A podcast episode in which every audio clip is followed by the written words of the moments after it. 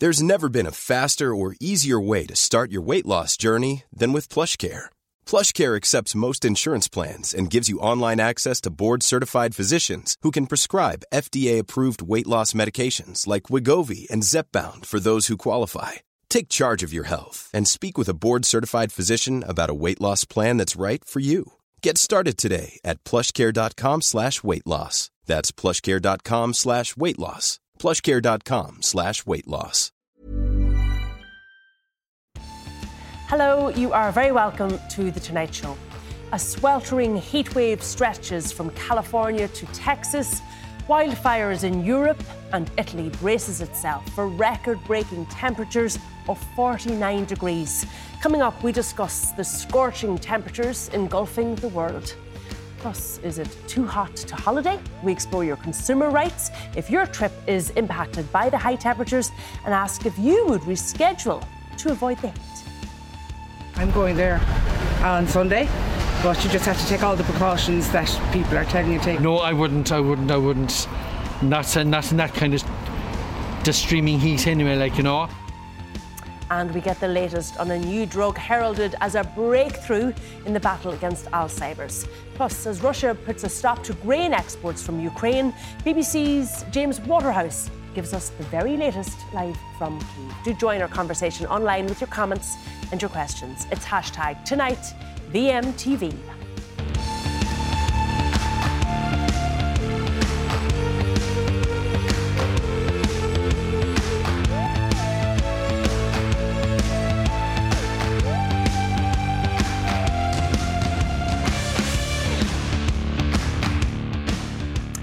Meteorologists have warned that temperatures will continue to soar across Europe this week. The Italian island of Sardinia has been mooted as the location for what could be a record breaking high for Europe. We now go live to Giles Gibson, who is joining us from Rome this evening. And Giles, I'm conscious that it's 11 o'clock at night there, but it's still 28 degrees Celsius, even though the sun has gone down for a number of hours now. What are conditions like there during the day?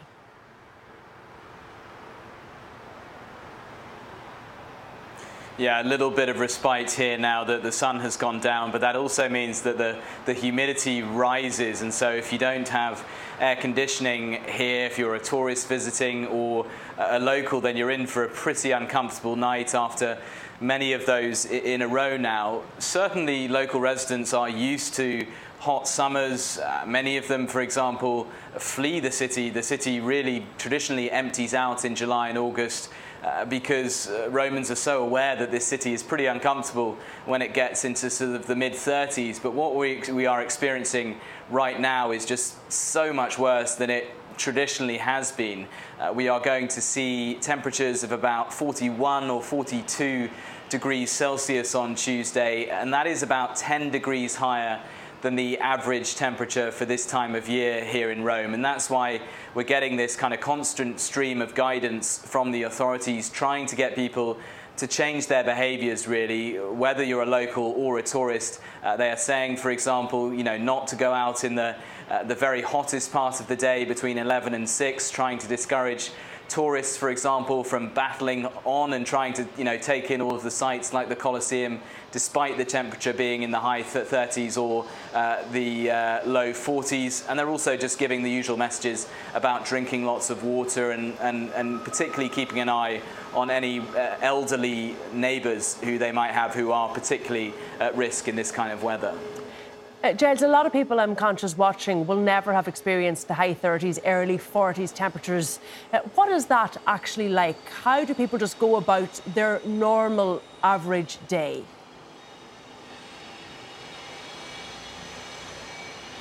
I think the best way of describing it to somebody is, to, is if you've ever kind of landed on a plane in a really hot country and then, you know, the door opens and you step out into the air and you just have that kind of wall of heat. You can almost feel it kind of hitting you, slapping you in the face when you get off the plane.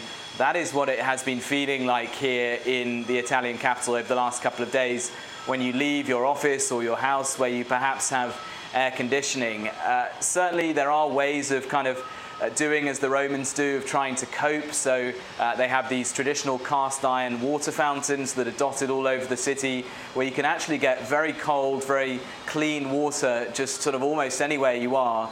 But once the temperature gets into the high 30s or the low 40s, it just becomes really difficult to just, just go about your sort of everyday tasks, go about your, your daily life.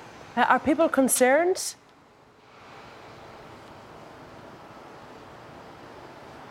There is a lot of concern, and speaking to locals, I think they're reflecting the facts that these temperatures are just so much higher than they're used to. It's, it's not a surprise that this city uh, gets hot in the summer. I've only lived here for about six months, and I had repeated warnings about the fact that the summer was going to be very hot, that the city was going to empty out, because it is just, you know, it's a very difficult place to be in July and August. But I think locals also do have a sense, and, and what we're hearing from the, the, the, government as well is, is a sense that this is very different, that this is something that needs to be taken very seriously, and that's why they are trying to, to get people to change their behavior, to not, for example, try and go out for a run or a bike ride or something in the middle of the day when those temperatures are at those really dangerous levels. All right, uh, Giles Gibson, thank you for bringing us that update. As Europe continues to be overwhelmed by an intense heat wave, we ask if these temperatures are now the new normal and how they are impacting holidaymakers. Well, here to discuss this further is Minister of State Neale Richmond, Sinn Féin TD Louise O'Reilly, journalist with the Irish Independent Sinead Ryan, climate journalist John Gibbons, and live from New York is Sadhbh O'Neill, coordinator of the Stop Climate Chaos Coalition. You're all very welcome to the programme. Uh, John, we've heard about what's happening in Europe, but we're seeing this right across the world, aren't we? We're seeing it in North Africa, and Japan, and China. Um, incredible temperatures in America. What are they experiencing? Yeah, I mean, we're looking really at not just typically we think of heat waves, but what we're looking at here is this is affecting the entire northern hemisphere. So this is basically half of our planet is currently in, in, in, in effectively in a, in a semi-global heatwave condition, which to the best of my knowledge, certainly in, in, in recorded history, we have no analogue for what's happening at the moment. Uh, we're looking Canada, China, North Africa, North America. There are currently 70 million people in North America under an extreme heat advisory. That's a quarter of the population. Southeast Asia, China, Southern Europe, Turkey. Now, in China, yesterday we had the all time Chinese uh, heat record was breached. It was 52.2 degrees centigrade. Now, that is a 1.7 degrees centigrade high, hotter than the highest temperature ever recorded in China. So, what we're seeing here, these are not just incremental, tiny little additions to the record. These records are falling, they're smashing. Now, to give you another example, June 2023, just last month, was the hottest June globally ever recorded, but it breached the previous hottest June by 1.47 degrees centigrade. This isn't, this isn't about heating, this is about a jump. We're moving into what looks like a phase shift in our climate system. This is something that scientists have warned us about for years that we're approaching a tipping point in our climate system where basically a whole bunch of feedbacks gather together and the whole system starts to go haywire. And is there anything in particular that is happening that's causing this very particular intense heat that we are seeing, this, this jump that you talk about? It's very difficult to say. But for example, we know right now that we have a marine heat wave across the North Atlantic. Now, to give you an idea of how extensive this is, this is covering 40 million square kilometres. And this is a heat wave penetrating, this isn't just the surface water, this is penetrating down 20 metres. So you imagine the kind of energy required to, to heat up a marine heat wave across the entire 40 million square kilometres. In, in areas of the North Atlantic, temperatures are running five degrees centigrade above normal. So we have a vast buildup of heat.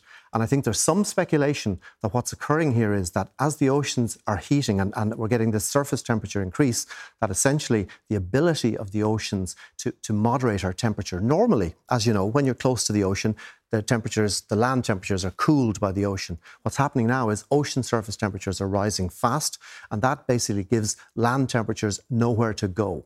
And I suspect that part of the reason why we're seeing such dramatic increases.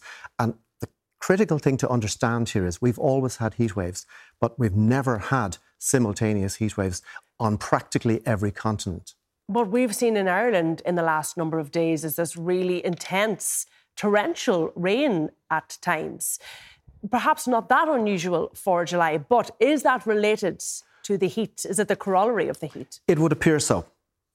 The effect that we're looking at here is basically the jet stream. Now, the jet stream is this high altitude, fast moving uh, weather system that basically is pinned between the tropics and the Arctic. And the jet stream controls much of the weather systems in the, in the Northern Hemisphere. Now, as the temperature gradient between the Arctic and, and the tropics is decreasing because of rapid Arctic warming, what we find is the jet stream is starting to wobble.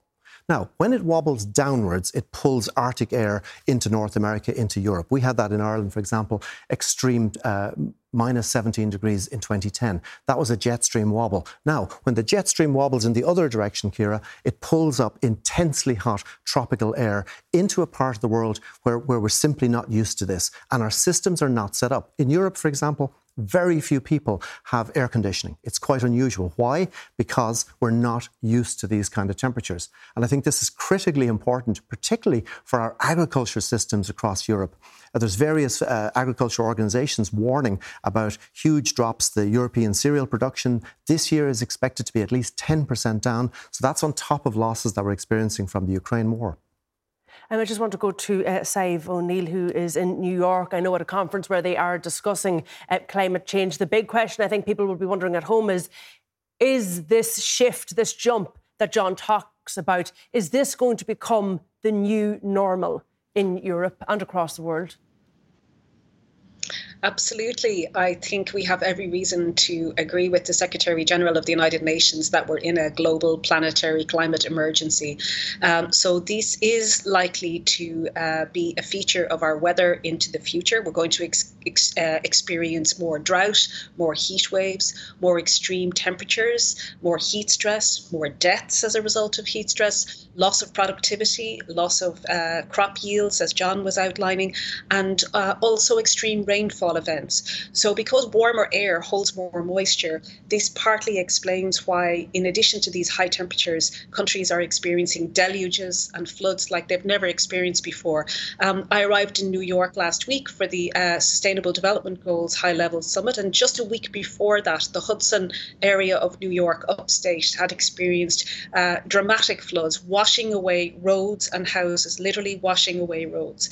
So, th- there's no way of predicting exactly where those kind of extreme rainfall events are going to take place. Climate science is evolving all the time and it will get better at predicting it, but there's no way for us to adapt to that kind of um, extreme weather. Uh, uh, the best thing we, we can do is try to ensure that it doesn't get worse. And that means putting a stop to the emissions of carbon pollution, essentially from burning fossil fuels.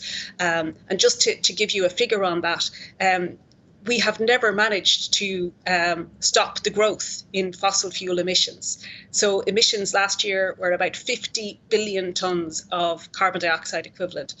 And the reality is, we've committed ourselves to taking those uh, emissions below 1990 levels, but in fact, they've increased by 40% since then. So, until the world gets to grips with its addiction to fossil fuels, we are not going to be able to prevent these awful um, climate breakdown conditions from getting worse, in fact.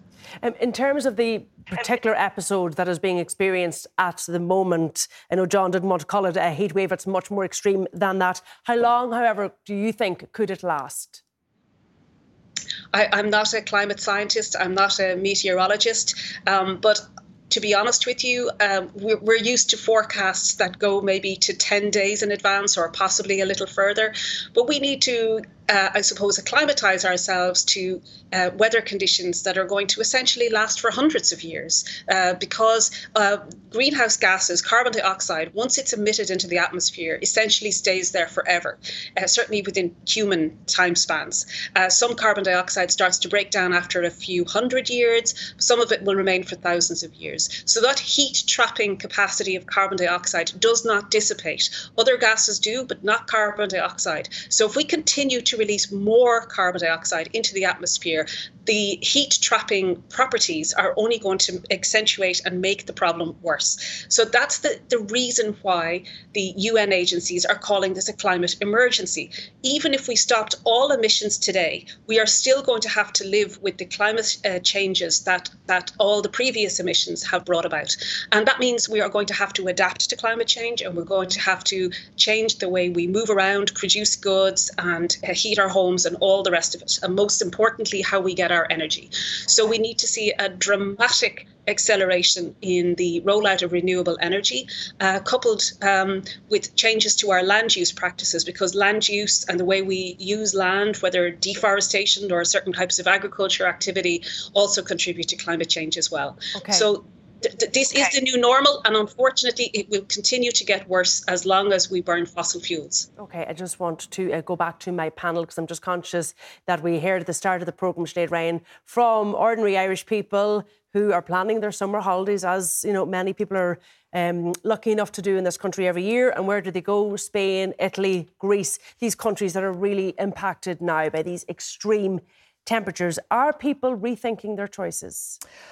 I'm not sure that they are. Ciara, I mean, you'll get people who maybe, uh, the few people who make last minute choices about their holidays, and maybe somebody who hasn't committed their money and hasn't decided exactly where to go may indeed be rethinking it. They may go further north in Europe, they may stay at home for a staycation, uh, or they may rethink it altogether. However, for people that have committed the four, or five thousand, like thousands of euro, the people save up all year to try and get their kids away on holidays. Some are warm and sunny, uh, and they think it'll be it'll be a lovely holiday. I'm not sure that many of them would be prepared to cancel and uh, take the risk of losing that money. A lot of them will go ahead, and as you said before, having never experienced temperatures at that, think it'll be grand. So we'll throw on a bit of sunscreen and another hat, and we won't go out, you know, after between 12 and 3. But really, it is very, very hot and very extreme. So I, I think that some may regret that choice. OK, let's see what uh, people in Cork uh, said today. Our Southern correspondent Paul Byrne spoke to people on the streets and asked them about whether they would brave the current high temperatures on the continent. I'm going there on Sunday, but you just have to take all the precautions that people are telling you to take plenty of liquids, staying out of the highest temperatures, and just mind yourself. I'd go anywhere now at the moment, to be honest with you, so I would. well, no, do you know what? Not in that degree, no. But I don't know, I'd have to be over there to feel it. No, I wouldn't, I wouldn't, I wouldn't. Not, not in that kind of the streaming heat anyway, like, you know. I'd be nervous at the moment, yeah. I would, yeah. I'd nearly prefer to stay around here, really. What would you be afraid of? I suppose the heat, intense heat, you know. I wouldn't be a follower of the intense heat, you know. 30 degrees would do me in my max. No, I can go. I have no problem going. It's all good. Yeah, just put some some sun cream, or that's yeah. It's a bit worrying for the environment, but yeah can't change it, I guess.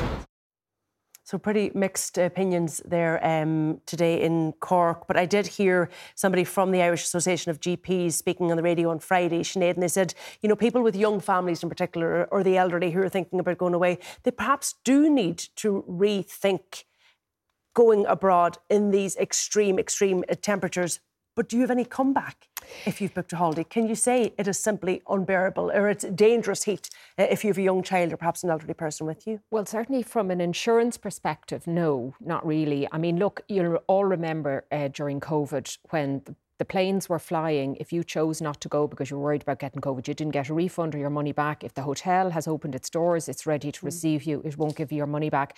Now, most insurance policies for travel purposes do in- include some extreme weather events automatically, but they're really talking about things like, you know, you've seen floods washing down streets or thunderstorms, some, something where it is so dangerous uh, to like that your holiday simply can't take place. Uh, but you know, something like even extreme heat where you have chosen not to put yourself at peril or not to put yourself at risk, it, it's unlikely that it would be covered. Uh, some policies, it is worth checking the small print. Some policies have an optional extra you can pay for called travel disruption cover. Uh, and you'll recall um, maybe uh, some of you with the, the volcano that spewed ash, you know, back in 2010.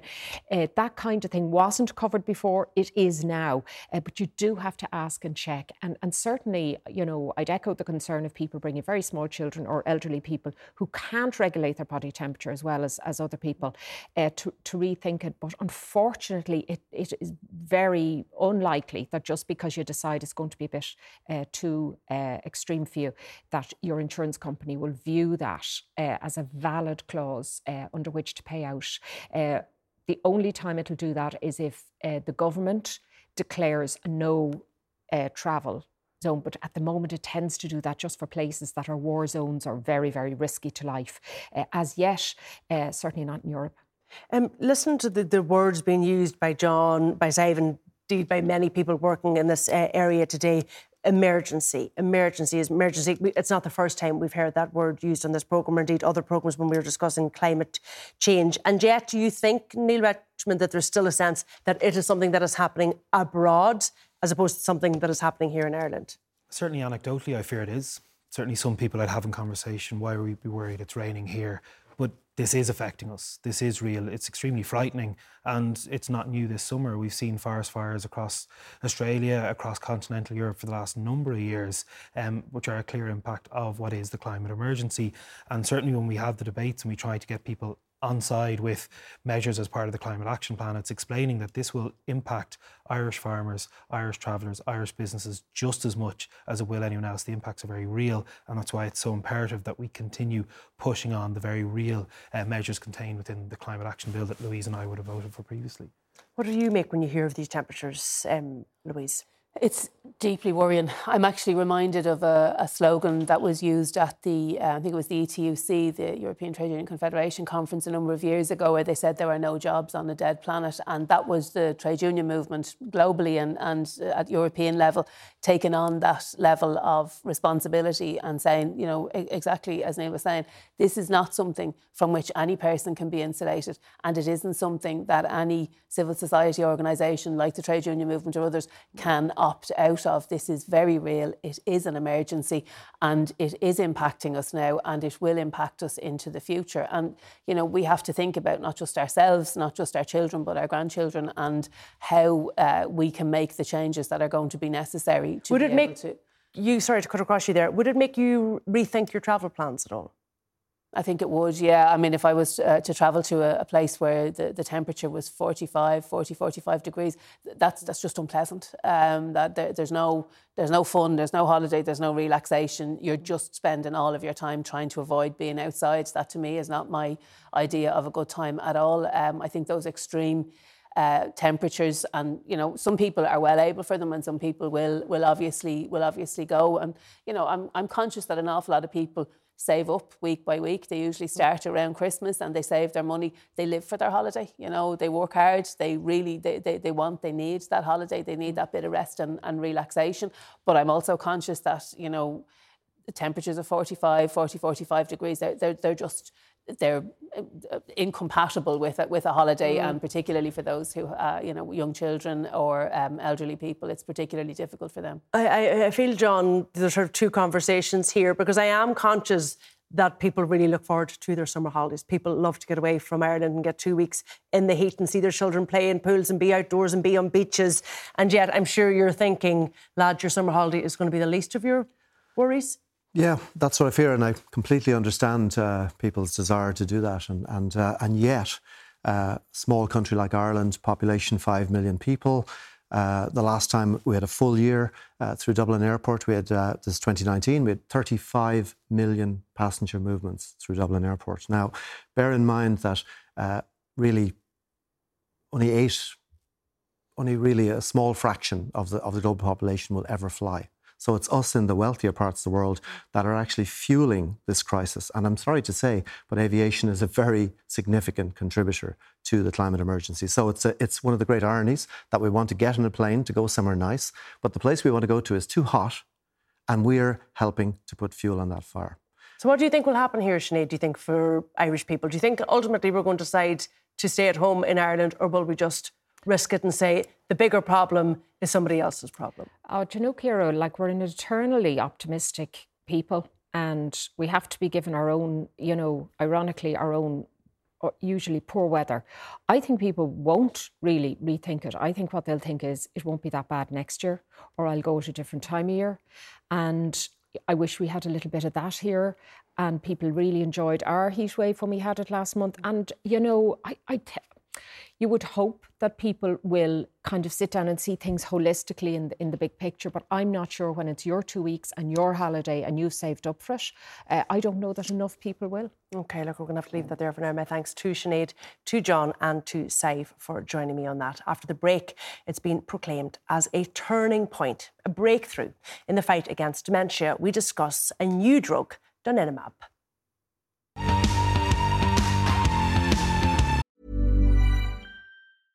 Ryan Reynolds here from Mint Mobile. With the price of just about everything going up during inflation, we thought we'd bring our prices down. So to help us, we brought in a reverse auctioneer, which is apparently a thing.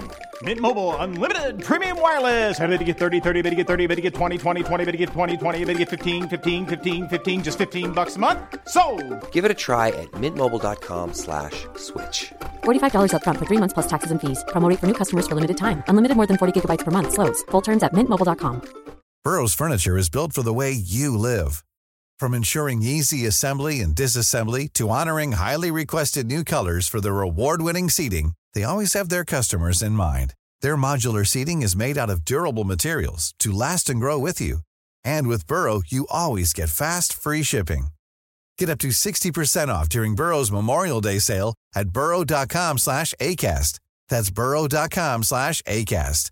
burrow.com slash ACAST you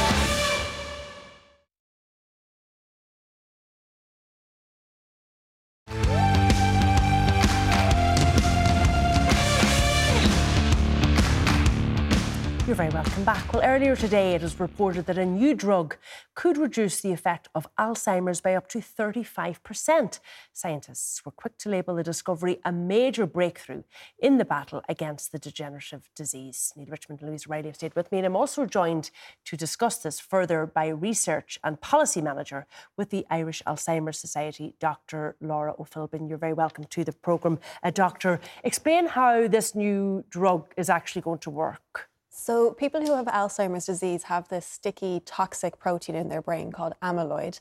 And donanemab is an antibody that binds to amyloid with our body's immune system and tries to break it down. And that's what's thought to reduce the symptoms of Alzheimer's disease and to slow down the progression. So, how effective is it?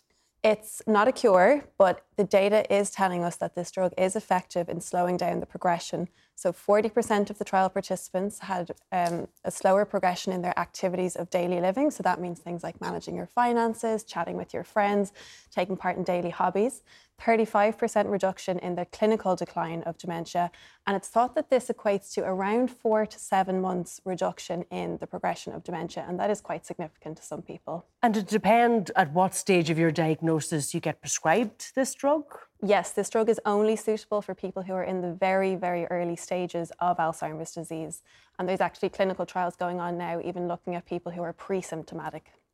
So, what you're basically going to get here is more time before the condition worsens. Is that it essentially? Yes, that's absolutely it. So it won't cure you, it won't improve things by any stretch of the imagination, but it will slow down progression. And to some people, this is really important. It gives them more time with their families, it brings in more time for other potential breakthroughs to come out.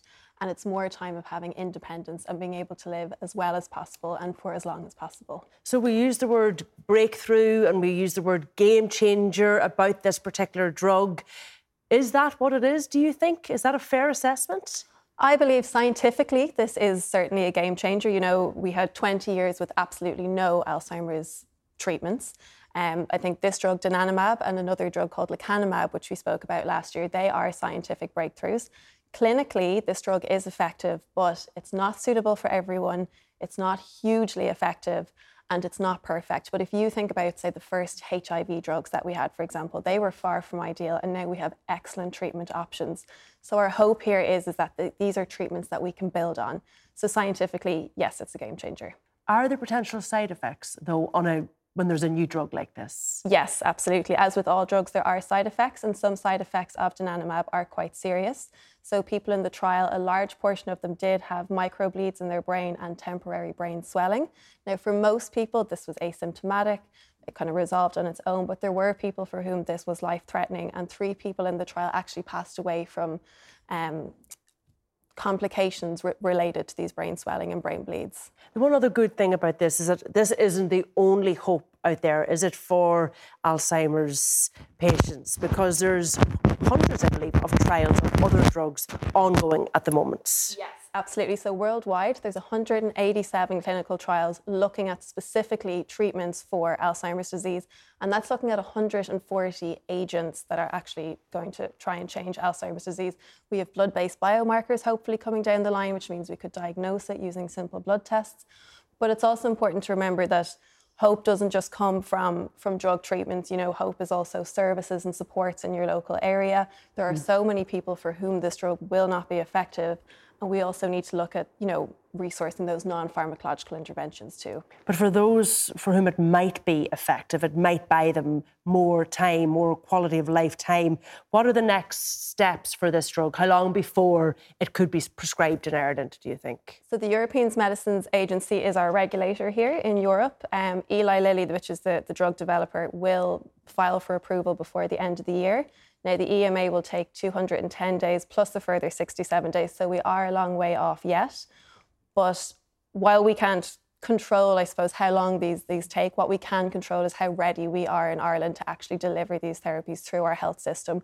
Our health system is not set up to deliver a drug like this, so you know, at a minimum, we need more MRI scanners, we need better diagnostics, we need early diagnosis, we need public awareness. So at the Alzheimer's Society of Ireland, we're really looking forward to working with the government, with the clinicians, people living with dementia and their families to look at how can we actually deliver this drug and also to continue funding supports and services for all the people for whom this will not be relevant. All right, Dr. Laura Ó Phiblín, thank you for coming into us and giving us that update. Uh, in other news today, a major deal which enabled Ukraine to export, export grain to Asia, Africa, and the Middle East has been suspended by the Russians. Well, earlier I spoke with the BBC's Ukraine correspondent, James Waterhouse, and I started by asking him about a series of explosions on a Crimean bridge. Well, he's responded in an unsurprising fashion, I think, when this is a Russian leader who tries to portray Crimea as being a fortress, as being rightfully returned to his country after he illegally annexed it in 2014. So, whenever we see Crimea brought into the equation of Russia's full scale invasion, Moscow tends to get very defensive. Now, Vladimir Putin has vowed to get revenge for what he called uh, a terrorist attack. It is the second time we have seen the Kerch Bridge, uh, this long man made structure which connects mainland Russia to the occupied peninsula uh, on the southern coast of, of, of, Ukraine, that is Crimea. It's the second time we've seen it targeted in this way. But as ever in this territory, we can never say for sure. Ukraine officially hasn't claimed responsibility. Uh, some military sources have told colleagues at, uh, at, at the BBC that they were behind it and that marine drones were used, these drones that can travel along the surface of the water. But when Crimea and the Kerch Bridge is targeted in this way, I think it does two things for Ukraine, if it is indeed behind it. Firstly, it does frustrate a major military supply line for both the population and Russian forces that make their way through to the occupied southern Kherson region. But it also psychologically undermines Russia's occupation because Crimea is still a popular tourist destination. And here we have Russian nationals being told to travel home through other means, through occupied Ukrainian territory, through cities like Melitopol and across the border that way, which is a far more dangerous journey. It brings the war much closer to a lot more people. And yet, we see today this grain deal that has allowed for the safe export of grain from Ukraine for the past 12 months uh, fall apart. Really, today, Russia is saying they're not going to continue with it, um, going to have a real impact on people. Where do you think those discussions go now? You know, more than a month, more than a year and a half since the full scale invasion, I think we're starting to see patterns. And the, this grain deal has been the only major diplomatic breakthrough in this conflict. And we've also seen the pattern of Russia continuing to threat, threaten to, to pull out.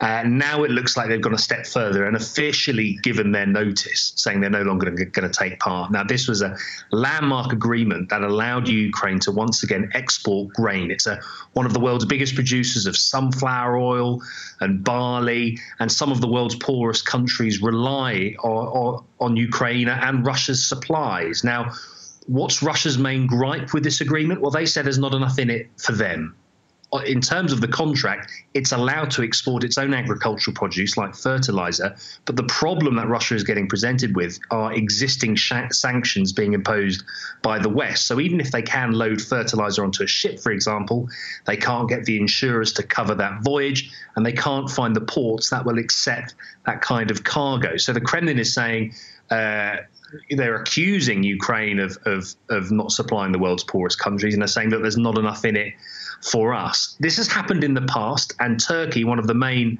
uh, brokers in this deal, has pulled Russia back to the table. But I think we need to be bright eyed to the fact that Moscow is also looking to frustrate Kiev as well. It has allowed it, this deal has allowed it to export grain once more, only by around a third less.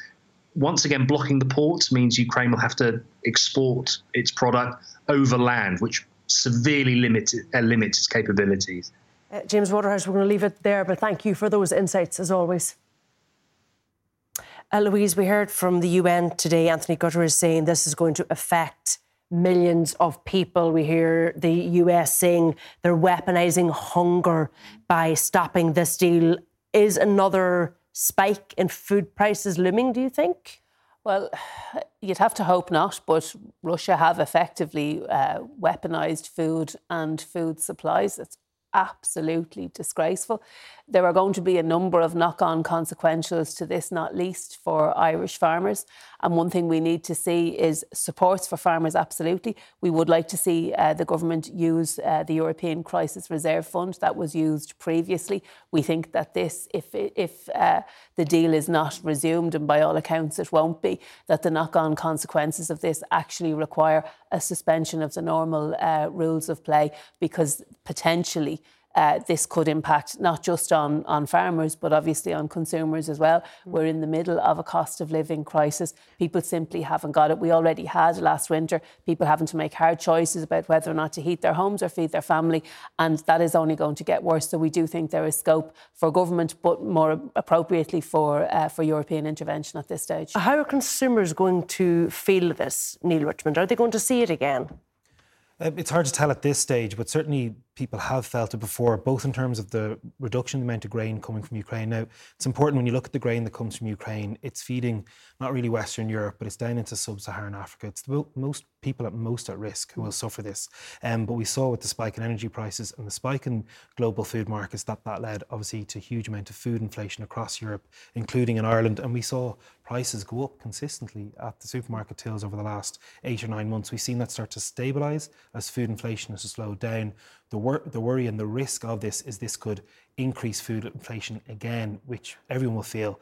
Um, in relation to European intervention, that will of course be monitored. If deemed necessary, it will be activated, both in terms of the impact on our, our farming community, but more importantly on average people who do the supermarket shop wanting to know what the price of not just a loaf of bread, but the knock on that everything that wheat goes into and so much more. But I suppose in the past you've said you've gone into supermarkets and asked them to pass on, you know, where there's savings. In a situation like this, where there is going to be a knock on effect on wheat prices, do you expect supermarkets to be able to absorb that, or do you expect that it will be passed on to the consumer? Well, supermarket have absorbed a lot of price increases, and we've seen in the last couple of weeks the reductions in over 700 products. Where there is room for manoeuvre with our supermarkets and where they have moved is on the own brand goods. So they can't control the international pricing of certain brand label goods, but they can control their own own brand goods, particularly in the staple goods. Those are the ones that have been reduced, and will of course be maintaining that they went up far too fast as it was. They need to stay at a stable or reduce price. Indeed, we've seen a loaf of bread go down by another 10 cent just last week. That's consistent and it needs to keep happening. So you don't want to see, because we did see wheat prices jump today, you don't want to see prices jumping in our supermarkets off the back of this? No, I don't think there's a, a I don't think there's a justification to increase those prices in the immediate short term. This is a very new situation. Um, we've seen the suspension of this deal. This deal could be brought back into place in a week's time. Russia have already threatened three times to suspend this deal. They've already, um, uh, you know, suspended it temporarily for a week, a week or two max previously, it is something that can be pulled back. There's no guarantee that this is going to lead into a rapid uh, rise in prices, but it is something that has to be watched carefully. And it goes further to the point of how much we need this war to end quickly and in a way that doesn't give Russia the ability uh, to lord it over global food prices. All right, we're going to, have to leave that there for now, but lots more. Do stay with us after this break.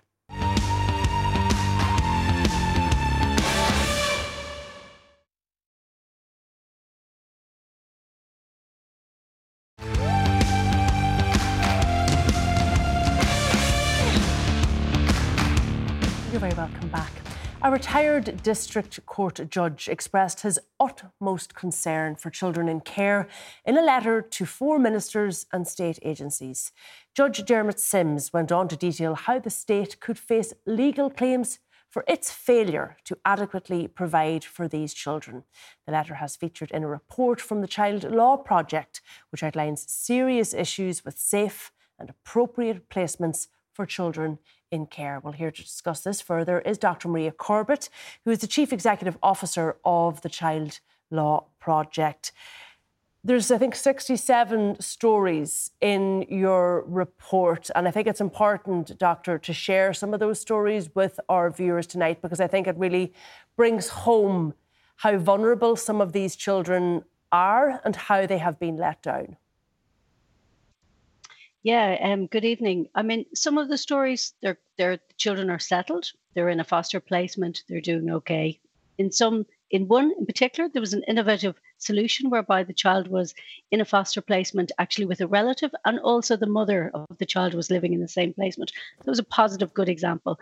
But unfortunately, in this volume of reports, there are many reports of children in inappropriate and unsatisfactory placements. So, just to give you two examples, they both relate to residential care. Even though most children are placed in foster care, these relate to residential care. So, one is in relation to a boy, age of nine, um, from Dublin. Um, and due to there not being a placement for him in Dublin, he was moved to the northwest of the country. Um, he was placed in a private provider's uh, residential unit. Often these are profit making um, uh, businesses or uh, entities. They're either they're, they're, not the charitable voluntary sector or, or two. So this is another element of the system. So profit making uh, unit. Um, in that unit, there was a decision to move one or two children. And the decision was made with two days' notice to move this child again at the age of nine to move him from the northwest of the country to the southeast of the country. Bearing in mind, he really wanted to get back to Dublin to be closer to his family. Um, the child, the, the circumstances of that child is that he needed therapeutic supports. He needed to be in education. He needed stability. But unfortunately, the system couldn't offer him that. And he was moved between these two locations. And so judges very unhappy with that. And that is a theme that we saw running through this report when the judges would come into contact with these cases and see what's happening, they were raising their concern. Um, another case involves a teenage girl um, that girl was um, in a placement. There was clearly problems with the placement, and she had been given assurance that she could stay. But within 24 hours of that assurance, she was in school. A call was made that she was her her belongings were packed up by the residential unit in black bags, and a social worker called to pick her up and pick up her bags. And really, that is not good practice. None of these abrupt moves are are uh, are supportive of the children who are very vulnerable. That young teenager, her parents are in prison. She faces huge challenges in her personal life, and to treat her that way, I think, is really quite concerning. That we would be moving children at that speed. There was no placement for her, so the social worker found a hotel room for her. She stayed there for, for the week, extended for another week. And then when we followed the case again, because we attend court to follow these cases, we found that she was still in a temporary arrangement. And when children are in temporary arrangements, it is very difficult, if not impossible, for therapeutic services to work with them. They want as a basic that the child would be in a stable placement. So it is very difficult, the circumstances that some children are facing in the care system at the moment. Not all, Many of them are doing really well in, in foster placements and residential, but for some, it is not it is not appropriate. Okay, let me just put some of this to my panel because Louise O'Reilly and Neale Richmond have stayed with me. I found this story, I have to say, Louise, just so, so troubling. There was another story of a six year old um, who'd been in four separate placements, and the final placement that he went to was unregulated and unsuitable. I mean, we talk about vulnerable people in society all the time. A, a, child of that age whose parents aren't able to look after him, you don't get much more vulnerable than that. No, they are the most uh, vulnerable within our society, and uh, and they are being failed and they are being let down by this government. Figures released to my own colleague, uh, Deputy Kathleen Funchion, show that there are 873 children in the care system that don't have an assigned social worker. So they don't have somebody there who is going to be full time assigned to be their advocate. We know that there is a massive crisis in terms of recruitment and retention for social care workers, for social workers, and for people to work in the child and adolescent system but we don't see any action from the government to address this. I mean, in 2018, um, Taoiseach Varadkar launched his um, a child poverty strat- anti-poverty strategy that's now been superseded by another unit i mean you can't look after these kids with announcements they need action, they need personnel. And the government have known for a long time, so this government's in place 12 years, and they have known for a long time that we were facing a recruitment and retention crisis. Yeah. And yet, 873 children in the care system don't have a social worker. So we're going yeah, to keep hearing stories like that. 873 children without their own social worker, nobody really monitoring where those children are at. We have these stories today of these children who don't have a permanent place, a safe and regulated, uh, the most basic need place for them to live. Such vulnerable children. We had a report from UCD about children in care being exploited uh, by sexual predators only last month. These children, the, the state is standing in as their parent that's the state's role because their parent isn't able to do it. And they are being so badly failed. No, the report today is massively concerning, and the letter, particularly by Judge Simms, is extremely concerning. And Minister O'Gorman has obviously directly engaged with him. Um, the government's well aware that this is grossly unacceptable. It's harrowing listening, reading the report, listening to Dr. Corbett through the media today. It's absolutely harrowing and it's a disgrace. However, there is some things being done. It's wrong to say it's not. Yes, there is a child protection unit in the Taoiseach coordinating this. That's why there are increased places for people to train as social workers in order to feed that into the system. I myself look after work permits. We'll be making social workers in the next couple of months able to come to here from outside the state to fill the gaps in the short term. We do need, and we are ramping up the level of accommodation provision it's not enough, but we're doing an awful lot more, and we can and will do considerably more because the reports today, unfortunately, is symptomatic of something that is grossly unacceptable, regardless of uh, the role the state has to play directly or the societal changes we're facing. Yeah, because the Taoiseach seemed to suggest today that the truth is that there's just more pressure on the system. There's more children who need care than there has been in the past. Is, is that good enough? Well, we can't deny that there is more pressure on the system. That's a statement of fact by the Taoiseach. We do see um, more pressure on the system, more people coming towards it for various reasons, and I don't need to get into them, many of them know it. But ultimately, the system needs to be improved at a greater pace than it is being, but it is being improved, but an awful lot more, of course, can be done. Yeah, okay. Look, we're going to have to leave that there for now, but we will return to that really important subject. Um, my thanks to Neale and Louise for coming in to me this evening.